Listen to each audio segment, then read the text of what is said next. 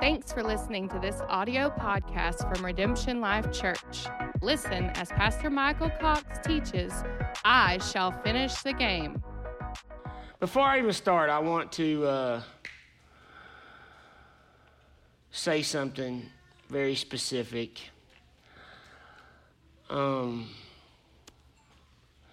I heard this, sta- this statement during worship play the man. Play the man. This, this statement is from 2 Samuel. I had, to, I had to sit down and look at some old notes to find this. 2 Samuel 10.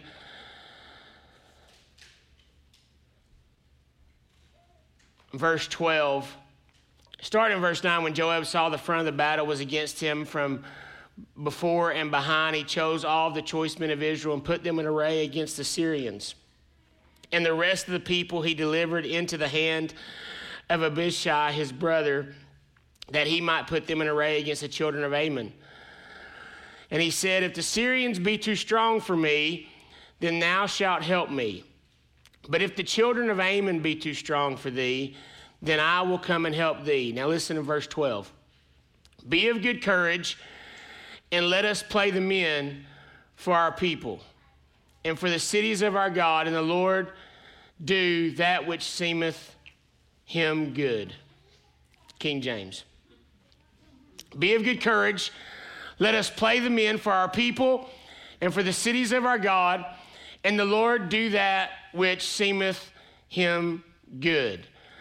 So Joab is telling his brother Abishai, and they're going to fight back to back pretty much against two different armies. And he says, If they get the upper hand on me, you help me. And if they get the upper hand on you, I'll help you. But he says, Be of good courage, courage. Let us play the men for our people and for the cities of our God. And it's very interesting that when this scripture was being translated by King James, King James, woohoo, all right? When this scripture is being king, uh, translated by King James, this, this quote actually came from um, a statement made at another time, and it fit this scenario. So they took this statement that Hugh Latimer made on the 16th of October in 1555. Hugh Latimer was a British clergyman he was a bishop of Worcestershire. Say that word. And Protestant martyr during the reign of Mary I of England. He was burned at the stake. Him and Nicholas Ridley, he called him Master Ridley. And so they're about to be burned at the stake. And Hugh Latimer looks over at Nicholas Ridley and says, Be of good comfort, Master Ridley and play the man. We shall this day light such a candle by God's grace in England as I trust shall never be put out. Be of good comfort, Master Ridley, and play the man. We shall this day light such a candle by God's grace in England as I trust shall never be put out. And this language was used as the most appropriate way to translate what Joab was saying to Abishai. Let's play the man. Isn't that powerful? That it was used to translate that.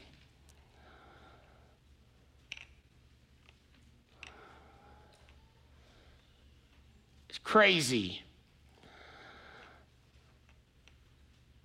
Nevin Snyder this kind of passion, determination, and strength is in you. And I say, play the man. For your people, for the cities of our God, and the Lord do that which seemeth him good. Proud of you for all the good choices you've made in your life, things that you've turned around and allowed God to turn around. But I call you today to burn so hot. It will be a light that shall never go out. He's calling you to burn hotter and hotter and hotter and hotter. Completely consumed with passion for your God. Amen.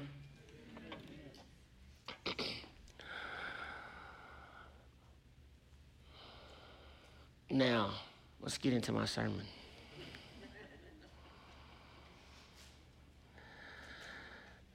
Wildly enough, my upbringing, who I am as a person, was shaped by faith, passion for God, sometimes religious duty that was a good thing in my life many times. Also, it was shaped by Western movies, some country songs, football coaches, baseball coaches, basketball coaches, and wrestling coaches, and track coaches. I had a lot of coaches. Mom told me when I got to high school, you can't do all those sports you like to play. You have to pick. That was mean. I could have been Bo Jackson.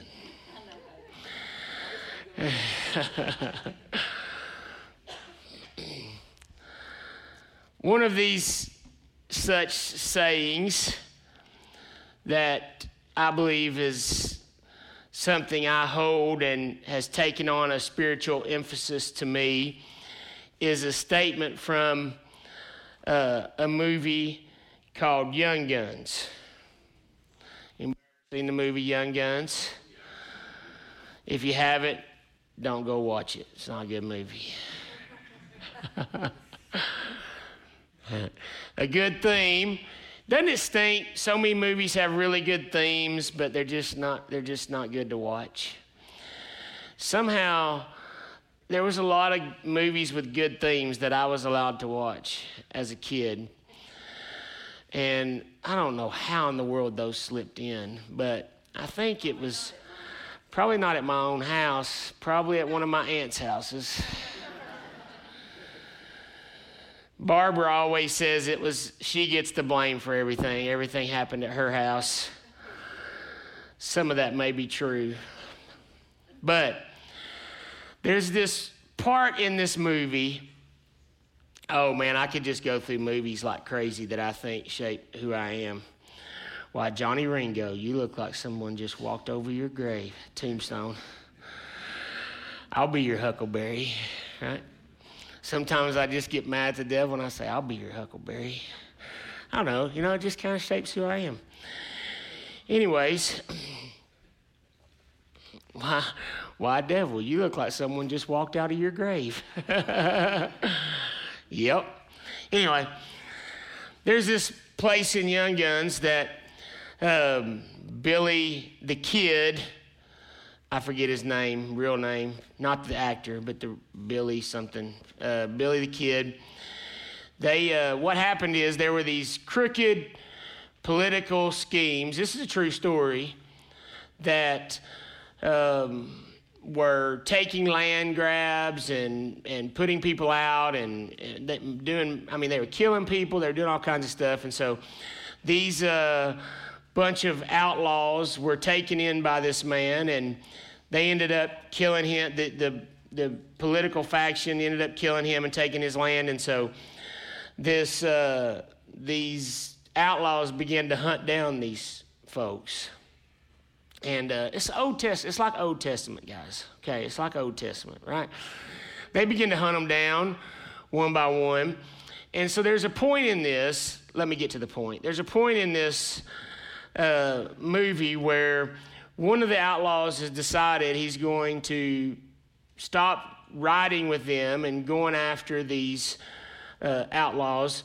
And I mean, the bad. They're all outlaws, but you know the political faction. And so he says, "I'm going to return back. I'm going to settle my life and all this stuff and live a peaceful life." And Billy the Kid. Oh, hey, makes an analogy about the sky falling and how all these people react to it. But he ends it by saying, This is terrible. Um, let's take a church vote. Um, we need some antennas. They cost about $2,000. All in favor? Oppose? Look at that. That y'all were y'all were uh, y'all were pressured into that, weren't you? I don't know what's going on, but I need to get to the point. So he says, I shall finish the game, my friend. I shall finish the game. And so many times, you know, just that raw, just, you know, we need to just have that perseverance, right? And um, no matter about all the great things they were doing, those outlaws killing people, the point is, and the point I took from it that helped, helped shape who I was watching this good versus evil movies and watching true grit in men that fought for what was right was that I need to be tenacious, not give up, and finish what I start. And so there's many times in my life where I want to give up and want to quit on certain things. Not every uh, thing that I've accomplished in life has been easy believe it or not. And some things have been hard. Planning a church was hard, and there's times that I wanted to quit. And there's times that that line would come back to me, and I would say, I'd look at my wife and I'd say, I shall finish the game, my friend. I shall finish the game. And I would take solace in that and get motivated in that. And so today I would say, we shall finish the game, my friends. We shall finish the game. It's not how you start, it's how you finish. And we have to finish. If you'll look with me in Matthew 24, Jahan read this text a few weeks ago when she spoke. Matthew 24, verse 3, starting in verse 3. Later, when they arrived at the Mount of Olives, his disciples came privately to where he was sitting and said, Tell us when will these things happen? And what supernatural sign should we expect to signal your coming and the completion of this age? Jesus answered, At that time, deception will run rampant. So beware that you are not fooled. For many will appear on the scene claiming my authority or saying about themselves, I am God's anointed. And they will lead many astray. You will hear of wars nearby and revolutions on every side, with more rumors of wars to come. Don't panic or give in to your fears, for the breaking apart of world systems is destined to happen. Don't panic or give in to your fears, for the breaking apart of world systems is destined to happen. I listened to a prophetic word this week and uh, many of you probably have. I don't remember the guy's name. I don't even necessarily want to point you to it at this point, but uh, till you're ready to listen to it and not be overcome with fear. Yeah. But there's a prophetic word about the coming months, and he had had a dream earlier in December. This is still about to ring up here, guys. I don't know. Um, you can take me down. I don't have to have a lot. Had a dream, and I don't, I don't, I don't want to go into all of it, but there was just one point of this where he said he was going to the bank to get change and he could not get change. Isn't that crazy, Jessica? You just told me that the same day I watched this video. And so I, I looked at when this date was, this video was made, and it was like two weeks ago. And I just had a conversation with one of our employees, Jessica from the coffee shop. And she had just told me the day I watched the video that for the last two weeks, every time we go to the bank, we can't get change. And so we all had to take turns going to different banks. Like I'm going to my bank and get some change, and all these things to get change. Isn't that crazy? For the breaking apart of world systems is destined to happen. But it won't yet be the end, it will still be unfolding. Nations will go to war against each other and kingdom against kingdom. And there will be terrible earthquakes seismic events of epic proportion, horrible epidemics, and famines in place after place. This is how the first contractions and birth pains of the new age will begin. You can expect to be persecuted, even killed. For you will be hated by all the nations because of your love for me. Then many will stop following me and fall away. And they will betray one another and hate one another. And many lying prophets will arrive, rise, deceiving multitudes, tudes, and leaving, leading them away from the path of truth. There will be such an increase of sin and lawlessness that those whose hearts once burned with passion for God and others will grow cold. But keep your hope to the end, and you will experience life and deliverance. Yet through it all, this joyful assurance of the realm of heaven's kingdom will be proclaimed all over the world, providing every nation with a demonstration of the reality of God. And after this, the end of this age will arrive. I don't want to break this passage down and try to proof text it and talk about what we see and what we don't see and where we are in this timeline and what's going on. I'll just suffice to say, you can see a lot of what our world looks like in this passage, right? And it says, Many will that passionately burned for God will grow cold. So there'll be a time when people who passionately burn for God will grow cold and be offended and turn away. But here's the cool thing at the same time that some people will turn away, there'll be an influx of many because there'll be some who don't turn away but say, I shall finish the game, my friend. I shall finish the game. I will bring glory to my Father's house because there's going to be a representation in every nation. And look, what does it say? This joyful assurance of the realm of heaven's kingdom will be proclaimed all over the world. Wait, while people are being persecuted and killed, and a lot of people are getting offended because they didn't have a deep enough foundation, some people are going to be talking about the joyful assurance the amazing, beautiful kingdom that is so overwhelming and overflowing because when the systems of the world crash, it won't affect them at all because their faith wasn't in the systems of the world. If we intertwine our faith in God and put a bunch of the systems of the world in it, that's what Peter did. Man, we love you, God. We love you, God. Oh, I'm going to have to die. Oh, no way.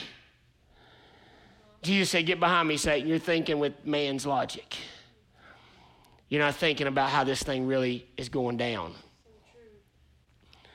So while some people are running away, some people are saying, Put me in, coach. I'm ready to go. I've got my mind made up. I am confident that he that began a good work in me is faithful to complete it until the day of his return. So put me in. In, in, in the message version, staying with it, that's what God requires. Stay with it to the end. You won't be sorry and you'll be saved. All during this time, the good news, the message of the kingdom will be preached all over the world. A witness staked out in every country, and then the end will come.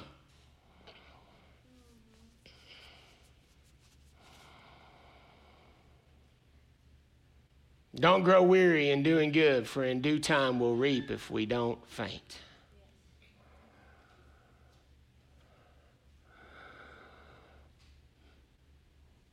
Ecclesiastes 7 and 8 says, The end of a matter is better than its beginning. Patience of spirit is better than haughtiness of spirit.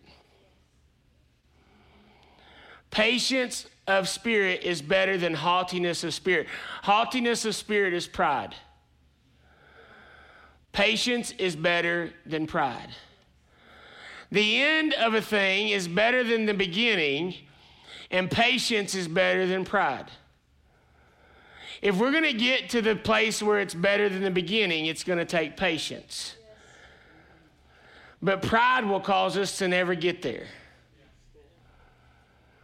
I wrestled with this, and I'm going to share it today. It's not even it's not in my notes because I didn't want it in my notes. You guys, if you'll pull up, uh, I hope it didn't go. 1 Samuel 15.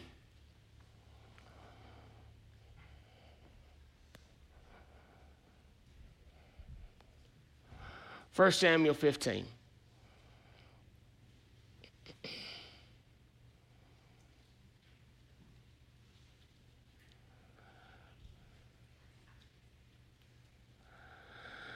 I want to paraphrase some of this so we don't have to read the whole chapter. Samuel comes to Saul and says that the Lord sent me to anoint you as king over his people. Now, listen to the words of the Lord. I will punish Amalek for what he did to Israel, how he set himself against him on the way while he was coming up from Egypt. Now, go and strike Amalek and utterly destroy all he has. Do not spare him but put to death both man and woman, child, infant, ox, and sheep, camel, and donkey. Then Saul summoned the people, numbered them, goes out, and uh, verse 7 So Saul defeated the Amalekites from Havilah as you go to Shur, which is east of Egypt. He captured Agag, the king of the Amalekites, alive and utterly destroyed all the people with the edge of the sword. But Paul and the people spared Agag and the best of sheep, the oxen, the fatlings, the lambs, and all that was good, and were not willing to destroy them utterly, but everything despised and worthless, that, that they utterly destroyed. Verse 10 Then the word of the Lord came to Samuel, saying, I regret that I have made Saul king. For he has turned his back from following me and has not carried out my commands. And Samuel was distressed and cried out to the Lord all night. Samuel rose early in the morning to meet Saul, and it was told Samuel, saying, Saul came to Carmel, and behold, he set up a monument for himself, then turned and proceeded on down to Gilgal. Samuel came to Saul, and Saul said to him, Blessed are you of the Lord. I have carried out the command of the Lord. Blessed are you of the Lord. I've carried out the command of the Lord. But Samuel said, What then is the bleating of sheep in my ears, and the lowing of the oxen which I hear? Saul said, They have brought them from the Amalekites, for the people spared the best of the sheep and oxen to sacrifice to the Lord your God, but the rest we have utterly destroyed. Then Samuel said to Saul, Wait, and let me tell you what the Lord said to me last night. And he said to him, Speak. Samuel said, Is it not true, though you were little in your own eyes, you were made the head of the tribes of Israel? And the Lord anointed you king over Israel, and the Lord sent you on a mission and said, Go and utterly destroy the sinners, the Amalekites, and fight against them until they are, are exterminated. Why then did you not obey the voice of the Lord, but rushed upon the spoil and did what was evil in the sight of the Lord? Then Samuel said to Samuel, then Saul said to Samuel, Samuel said to himself. No, Saul said to Samuel, I did obey the voice of the Lord and went on a mission which the Lord sent me, and have brought back Agag, the king of Amalek, and have utterly destroyed the Amalekites. But the people took some of the spoil, sheep and oxen, the choicest of the things devoted to destruction, to sacrifice to the Lord your God at Gilgal. Samuel said, Uh, has the Lord as much delight in burnt offerings as sacrifice as in obeying the voice of the Lord? Behold, to obey is better than sacrifice, and to heed than the fat of rams. For rebellion is as the sin of divination, and insubordination is as iniquity and idolatry. Because you have rejected the word of the Lord, he has also rejected you from being king. Then Saul said to Samuel, I have sinned. I indeed have transgressed the command of the Lord and your words because I feared the people and listened to their voice. Now, therefore, please pardon my sin and return with me that I may worship the Lord. But Samuel said to Saul, I will not return with you, for you have rejected the word of the Lord, and the Lord has rejected you from being king over Israel. As Samuel turned to go, Saul seized the edge of his robe and it tore. So Samuel said to him, The Lord has torn the kingdom of Israel from you today and has given it to your neighbor who is better than you. Also, the glory of Israel will not lie, or the also the glory of Israel will not lie or change his mind, for he is not a man that he should change his mind. Then he said, I have sinned, but please honor me now before the elders of my people and before Israel, and go back with me that I may worship the Lord your God. So Samuel went back following Saul, and Saul worshiped the Lord. Then Samuel said, Bring Agag the king of the Amalekites, and Agag came to him cheerfully. And Agag said, Surely the bitterness of death is past. But Samuel said, As your sword has made women childless, so your mother will be childless among women. And Samuel hewed out Agag to pieces before the Lord at Gilgal. Isn't that a beautiful passage? See why I didn't want to put it in my notes?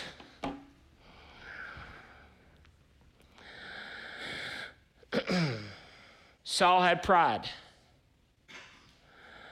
Saul, he'd already been rebuked by Samuel once because he didn't wait on Samuel to get there, and he made sacrifice before Samuel got there. He already disobeyed another time because he didn't have patience, but he had pride.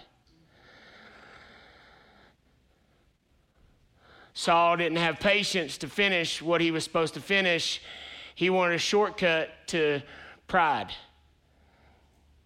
He was doing what God said for pride. Yeah. Here's the thing like, we can, if all of this that we're doing is just to be better than other people or to wear a Christian t shirt, then it's pride. If it's to get the benefits, then it's pride. If it's to say, look at all the right choices I make and look how amazing my life is, it's pride. Yeah. And so, if all of that stuff doesn't work out the way that we think it should, then we get offended because we were doing it for pride. But if we're doing it because of promise and we have patience, then we'll endure. Yes. Here's where I believe we are. I believe this story speaks to us today. Saul was supposed to kill the Amalekites. He was supposed to destroy all of their animals, cattle, everything, and kill the king. I think it's the same assignment for us in our lives. When we are born again, our old life is supposed to die right? You're supposed to take up your cross and follow him, and you're supposed to die. And you're supposed to be born again, and you're supposed to live a new life. All those things are supposed to die. All the things that we used to have confidence in, we're no longer supposed to have confidence in. We're not supposed to look through things through the eyes of flesh. We're supposed to look through things in the eyes of spirit. We're not supposed to make decisions on what's seen, we're supposed to be making decisions on what's unseen. Here's the trap, I believe. So, we, like Saul, take some things and make try to make them spiritual. Yeah.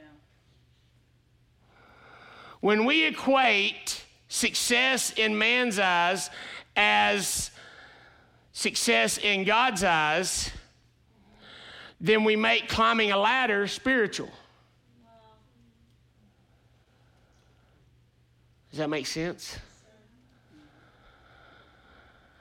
See, Saul, like, gave in to pressure of people, wanted to spare the king, wanted to spare the animals, for pride. He wanted to do what God said, but also do what people said. He wanted to be the man everywhere. And so he wanted to do half of what God said and half of what man says, but he wanted to do what man says and make it like he was doing what God said. Yeah. Yeah. Does that make sense? Oh, I'm going to work 60 hours a week, forsake my family, but it's really spiritual because I'm going to tithe.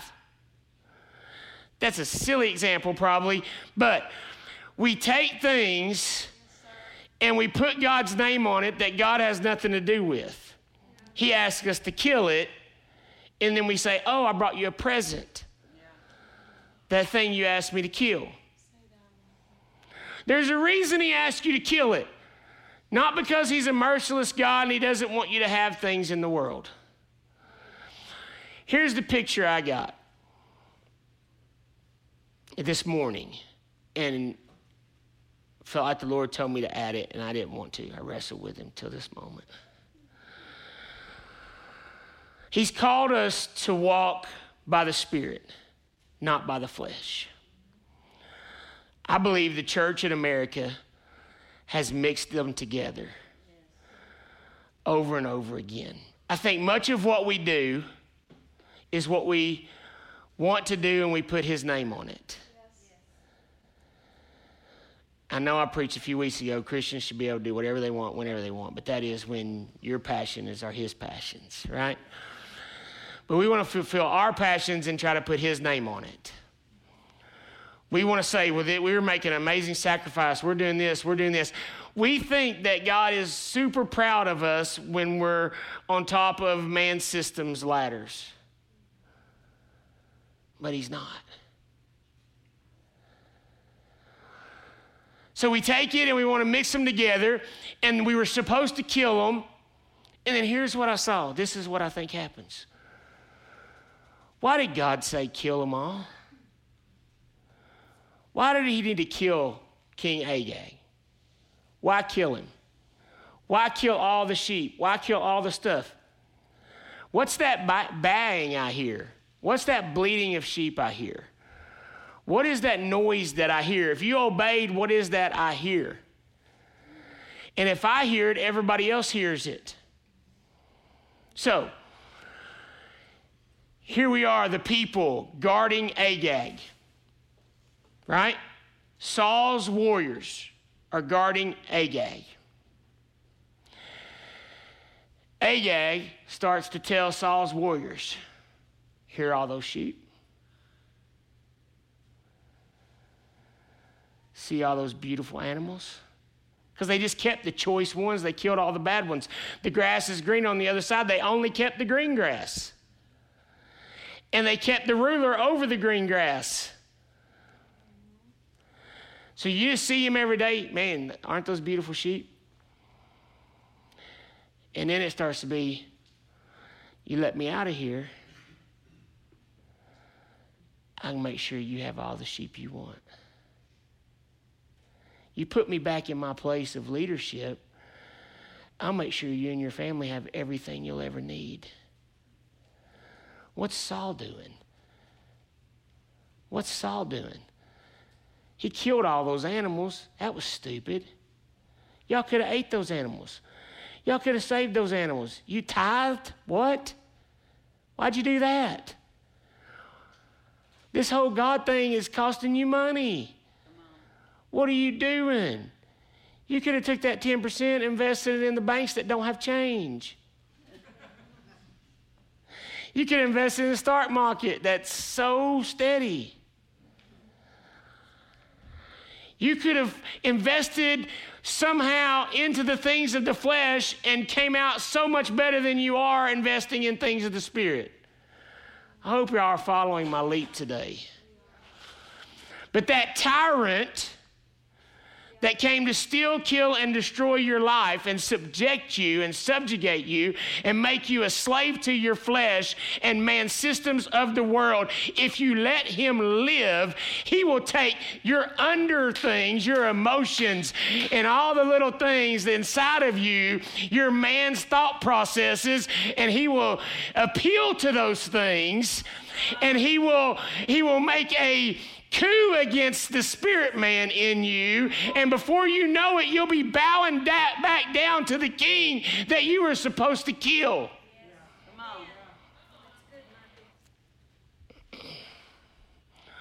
So in the church, I think we've let him live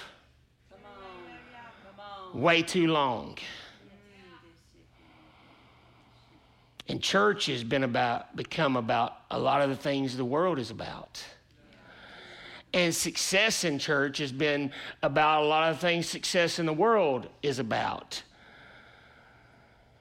And pastors sit around and compare numbers and they sit around and compare things like we're CEOs of big businesses and we allow Agag to run our churches. Get behind me, Satan. You're thinking on man's thought processes and not God's.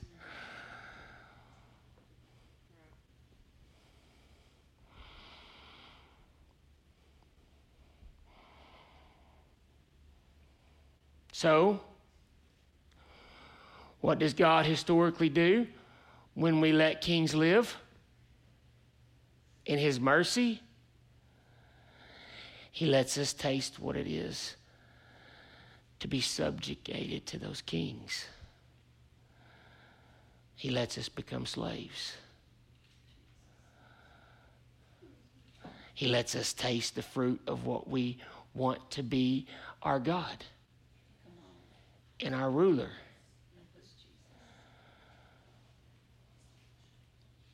And that's what we taste.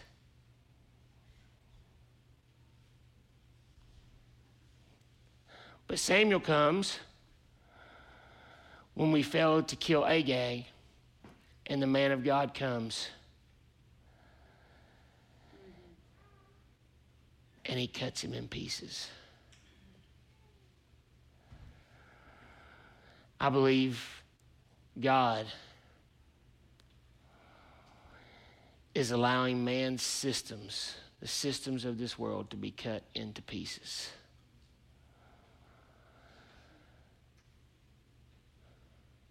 So that we'll no longer be able to mix those things together.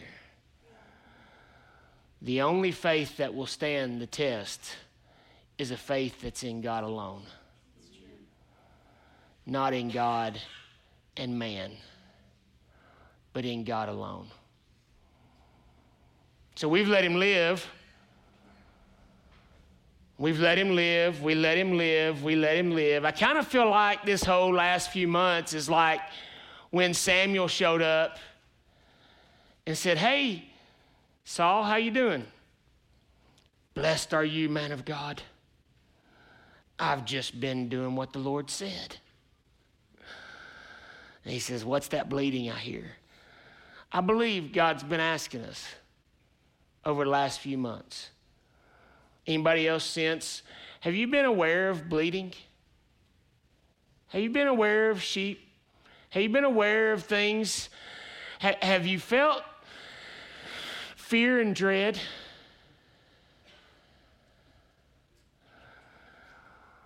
Because God got weaker?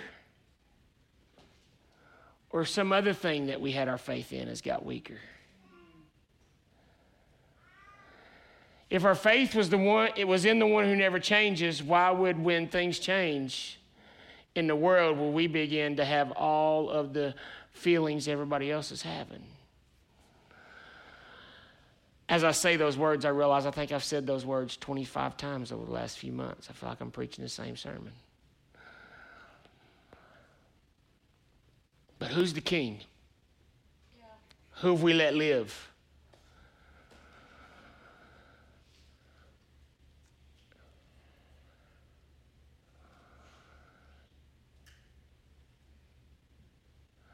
You see where to land today.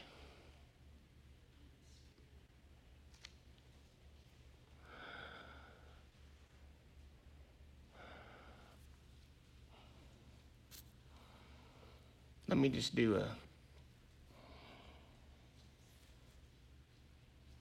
real quick drive by.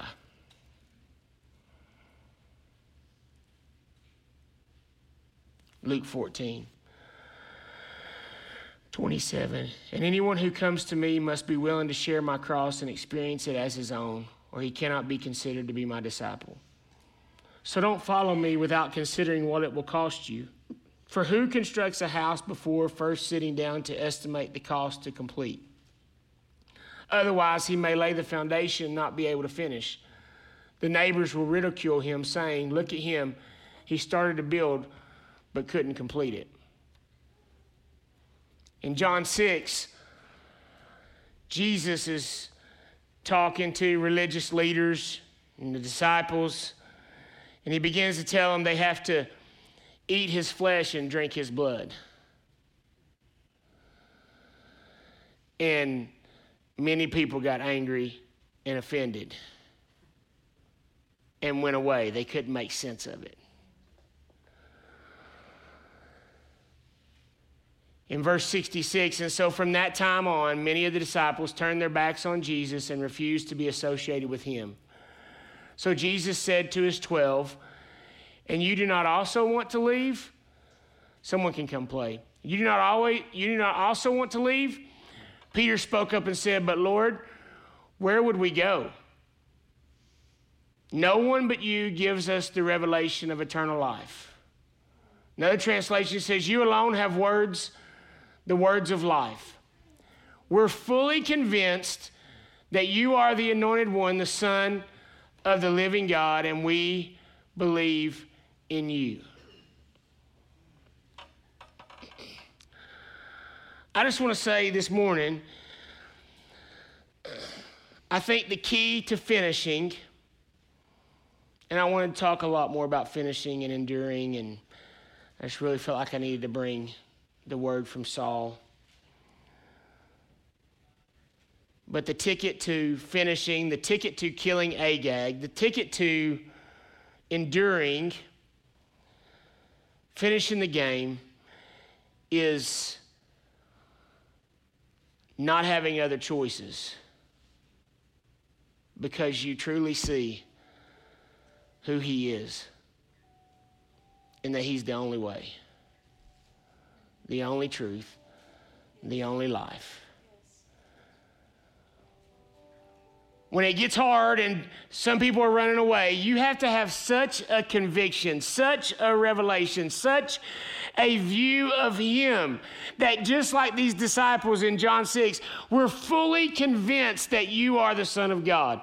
Where else could we go? I would say if you've got any other kings living, if you've got options, I would go so if you have options in this day and time, you'll choose any of the other options over him. I believe that's where we're at.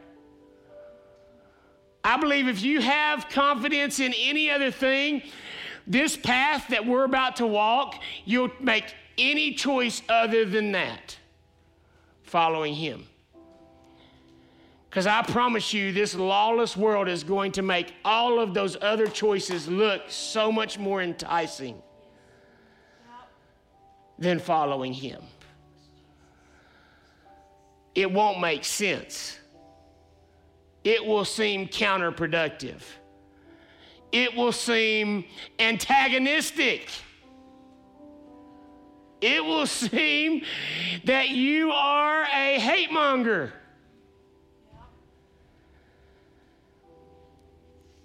Hey, if Agag to you is being a peace keeper, then you'll be a peacekeeper. He didn't call us to be peacekeepers, he called us to be peacemakers. He said, I came to bring a sword. This passage that many of them turned away from, he said, Man, you're going to, it's like you hate your own life.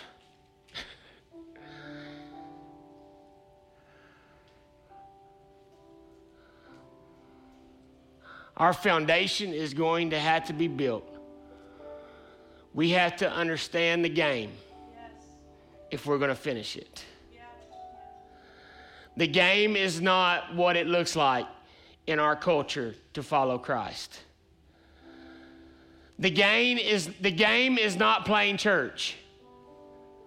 Matter of fact, let's quit the game let's finish the race. It's not playing church. It's not doing all the things. It's not. I, I, I was talking to my kids uh, this week. We had to have some tough conversations with our kids. That's part of being a pastor's kid.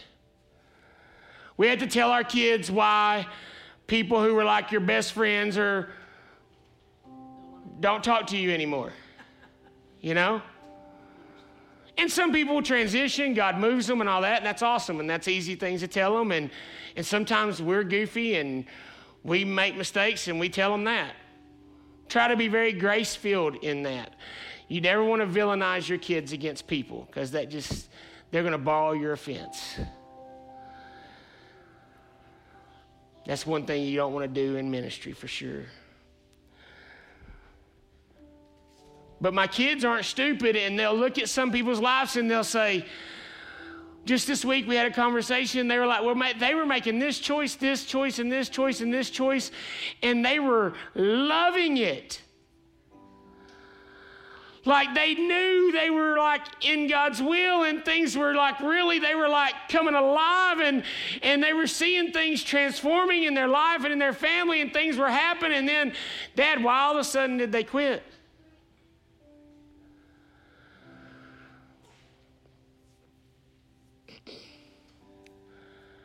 And, and I can only surmise most of the time that, don't say it like this to my kids, but they didn't understand the, the race. They were in it like many times it was because of pressure. And even though they were making right choices, they were making choices because they felt pressure to make those choices. And even they saw God blessing those choices, they still weren't making those choices because they wanted to make those choices and they felt pressure. And then when they made a wrong choice, they felt conviction and condemnation and shame and guilt and all those things. And they had options.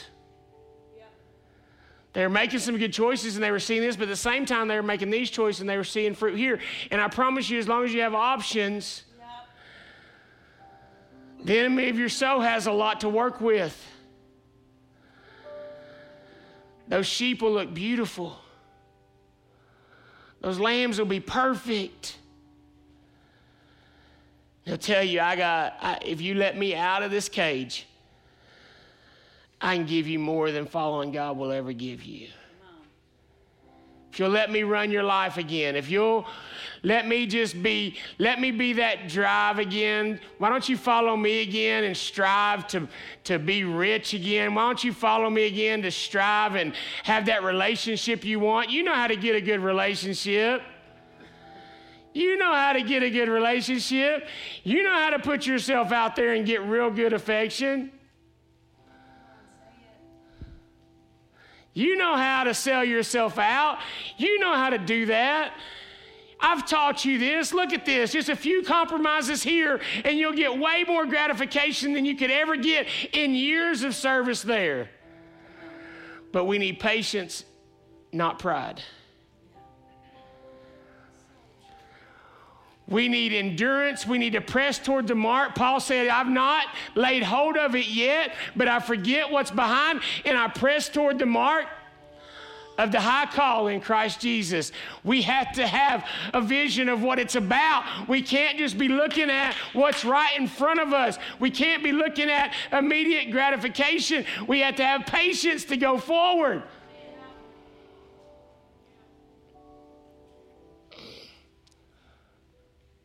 I didn't want to talk about Saul and Agag. This seems hard to me, but I tell you what, where we're going, if this comes to your mind, it makes you realize that you're turning away from God and it makes you come back to Him, then it'll be worth it that it was a little bit hard.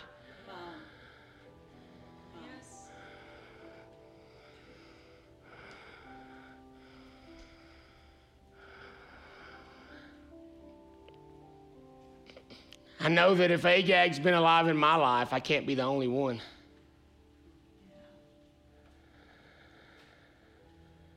I can't, I, if, if this whole process over the last few months have made me hear sheep bleating in my own house, I can't be the only one, right? I can't be the only one. I can't be the only one that contemplates how I'm going to make sure I have enough sheep. And I'll let whoever rule that wants to rule that make sure I have enough sheep. Make sure I have enough stuff, make sure I have what I need. This is not stuff and money. You guys I hope you understand. This is about affirmation, it's about affection, it's about relationship, it's about everything. How can I get what I want out of life a quicker, easier way? There'll always be an answer if you're open for other options. There's a way that seems right to a man, but it ends in destruction.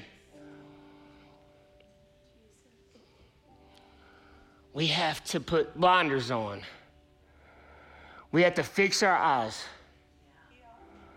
on the one who endured the cross, despising its shame, for the joy that was set before him.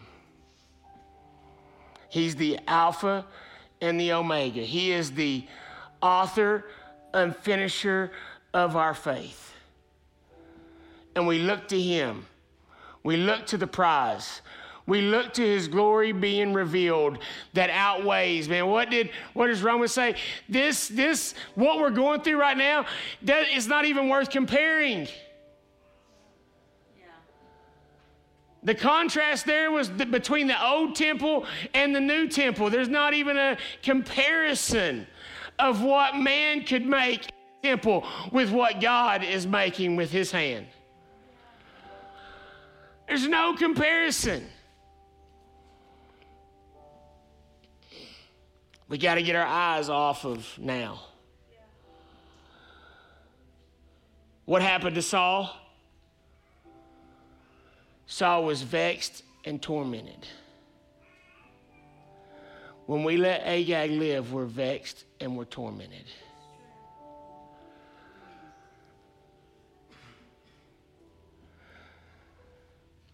Because all of the parts of us is listening to those lies all the time. Why let a liar live? Why let that live inside of you, tormenting you, trying to appeal to you constantly? Yeah. To let him back in charge? Yeah. To let him go? Yeah. You guys stand up, we'll leave today. I don't usually wear a watch, but this band makes me think I got one on.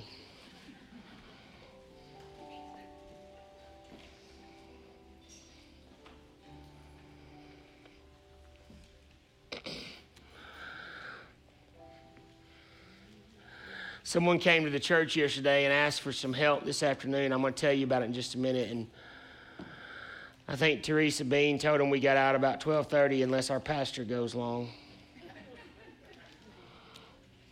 we got outside, and that guy was like, "Man, y'all really bumping there on Sundays. We hear y'all's music. We love it."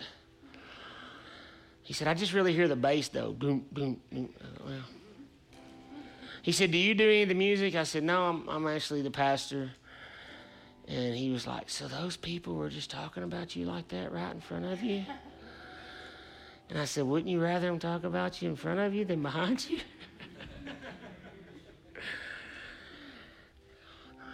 I started really late today, though. I preached shorter than normal. Can we just lift our hands up?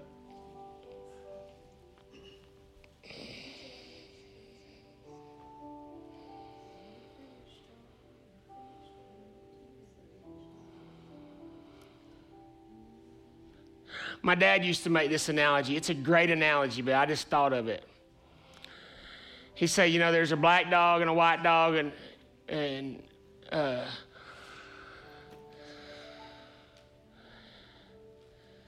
whichever one you feed the most is the one that will live and win.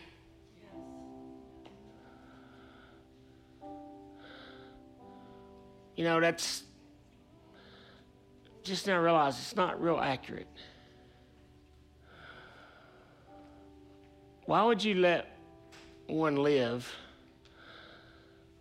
that you're hoping loses? You know? Feed one more, that means you're feeding both some. Right? I say if you feed both some, one of them will end up talking you into feeding them more. Just kill them. God, what kind of sermon is this today? Started with the old Western movie, wasn't it? You know what I'm saying? That's how we've done this whole thing. Coming to church is about making some good choices. People say things like, I need to get back in church. Why? Why do you need to get back in church? Why do you need to get, unless you just need to go to church to because you miss God's presence and you feel like you can't possibly just get your mind back where it needs to be unless you're in church first. But you don't have to go to church to surrender your life to Christ. Like, why do we need to go back in church? We, we, we just sum this up to Bible Belt, a bunch of right choices, a bunch of right decisions, and we just try to say we're making more right choices than bad choices. Somebody pat me on the back. That's pride. I hear, I hear sheep bleating.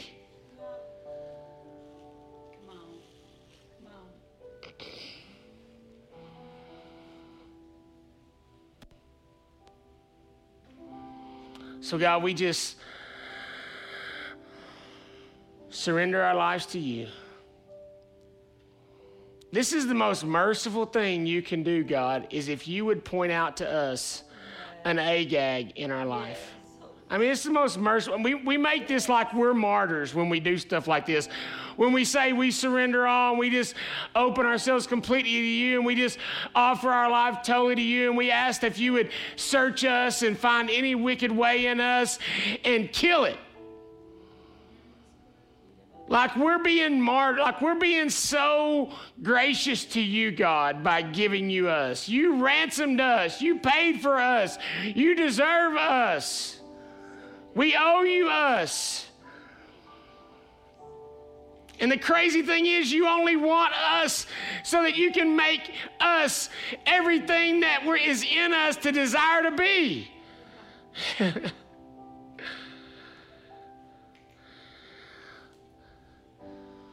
We need you. Can we make surrender a request to God and not some victim thing that we're doing? Oh, I'm surrender. God, I need you to search me today. I'm desperate for you to search me. Please, oh God. Please, oh God, will you search me? And see if there's any Agags alive in me. Are there things that I have let live there for years and years and years? Are there things that I've let hang over? Are there old mindsets that have hung over? Are there things that I've allowed to be resurrected that was once dead and I killed it, but I've somehow let it be resurrected in my life? I've let it sneak back in. I've let it come back in. And I can tell that it's there because my thought processes and my emotions don't light up with one who is totally dependent on you and you alone.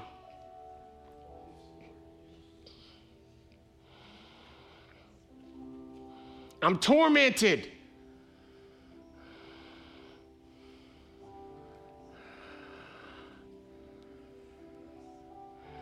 You can have David come play the violin for you, or you can be David. The harp for you, or you can be David.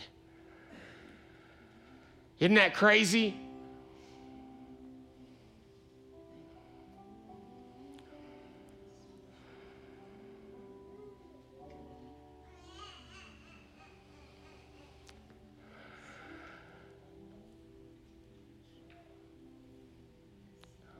We repent for not killing Agag.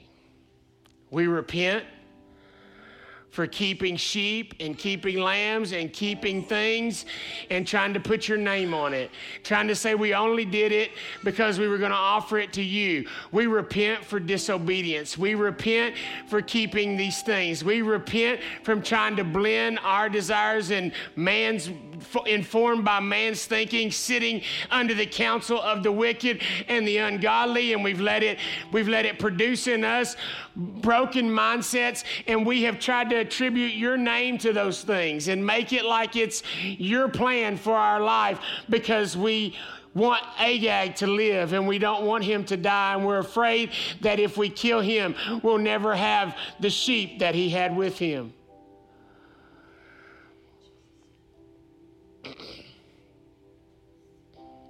We just surrender. We surrender. God, would you dig a deep foundation in me? Would you dig a deep foundation in me? I need a deep foundation.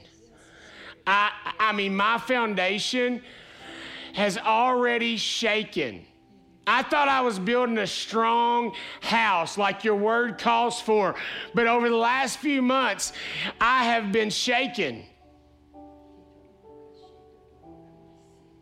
I should not have the fear. I should not have the torment. I should not have the dread that I have. I have been shaken. So, God, I'm not just going to keep building on an unsturdy foundation. I'm asking today that you come in, do whatever it takes, drill holes, pour new concrete, whatever it takes. Let's go deeper. Let's get this thing shored up because I see more storms coming on the horizon. And I can tell my foundation is not ready. I can tell my foundation is not ready. Let's make this thing deeper. Let's make this thing stronger. In Jesus' name. Thanks for listening to this audio podcast from Redemption Life Church. Be sure to stay connected with us at Facebook, Instagram, and Twitter at Redemption Life.